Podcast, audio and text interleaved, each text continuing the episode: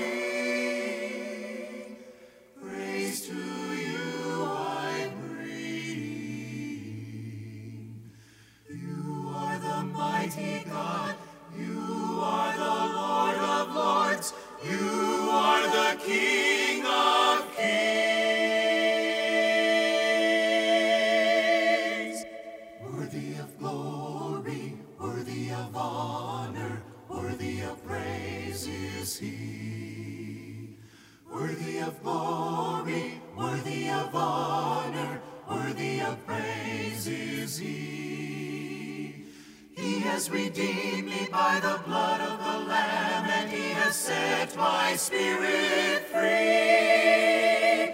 Worthy of glory, worthy of honor, worthy of praise, worthy of praise, worthy of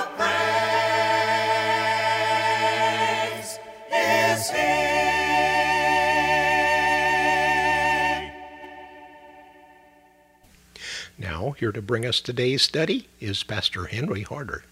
The clergy was debating Jesus. Their goal was to trap him and to stop him from influencing the people in any way they could. While Jesus wasn't interested only in winning debates, he was interested in giving people the truth and in showing them how life can be fulfilling and meaningful. Some of the clergy at Jerusalem strongly and continually opposed Jesus' efforts. So Jesus has some choice things to say to them. These are recorded by Matthew in chapter 23 of the first gospel. Jesus' language is strong. He uses words like fool, hypocrite, blind guides, and son of hell. This language must be looked at in terms of strong warning and condemnation for perverting truth and encouraging sin. I believe chapter 23 of Matthew to be an accurate record of what Jesus said and did. Properly understood, these words of Jesus are perfectly compatible with his Sermon on the Mount, recorded in Matthew 5 through 7. Unfortunately, we humans would much rather hear the Sermon on the Mount than these strong words in chapter 23.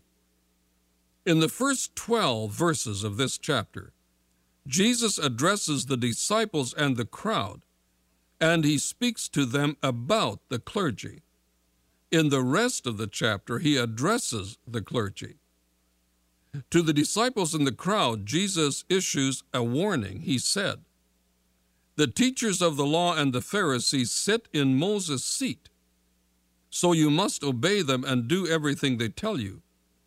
But do not do what they do, for they do not practice what they preach.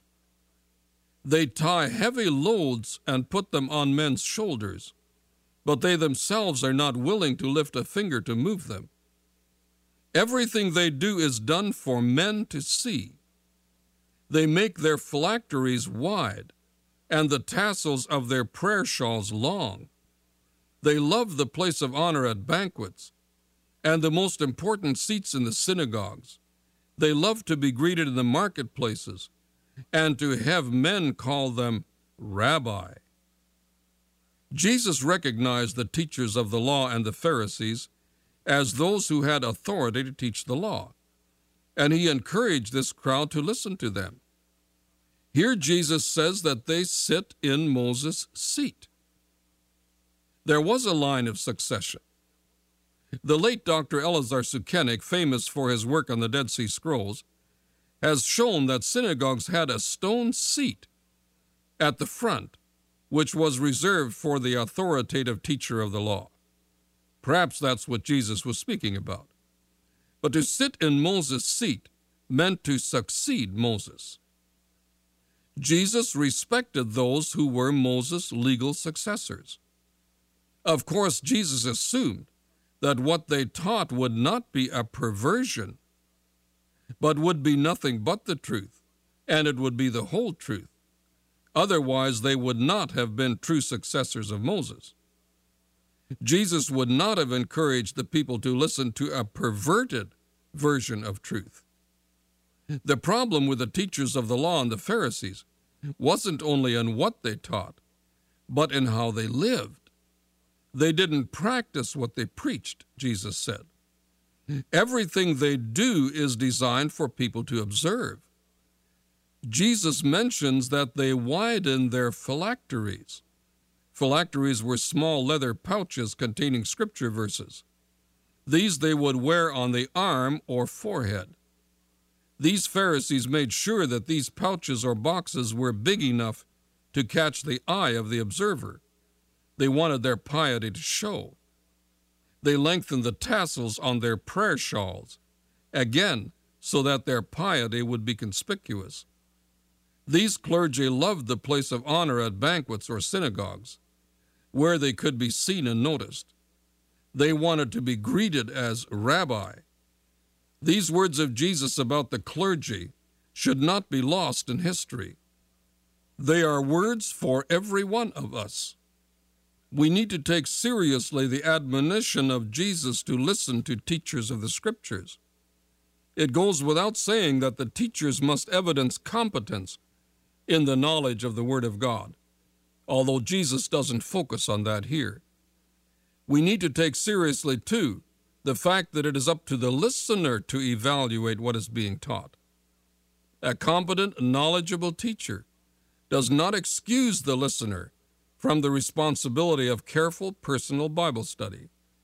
Only then can a listener effectively evaluate what is being taught. Now, Jesus warns his disciples not to allow themselves to be called rabbi or teacher or father. I believe that Jesus means that if those terms tend toward pride or show of piety, then they should be avoided. Jesus is not suggesting that there should be no distinction of roles in the future church or specific areas of responsibility. Nor is Jesus suggesting that terms such as teacher, preacher, pastor, or even reverend should be used. The emphasis should be on serving the Lord, not on building a reputation. Perhaps Jesus meant to say that we as Christians and followers of our Lord should never allow a leadership role to be a goal in itself. It should always be considered an opportunity to serve. These Pharisees separated leadership from service. They desired leadership without humble service. I close with what I said a moment ago. It's every Christian's responsibility to focus on what's right about a Christian leader in teaching and in practice.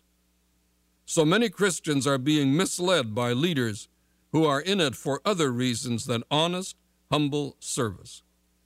Unfortunately, money, prestige, power are strong motives even in Christian service. Evaluate every Christian leader against the book, the Bible. It alone is totally reliable and totally trustworthy.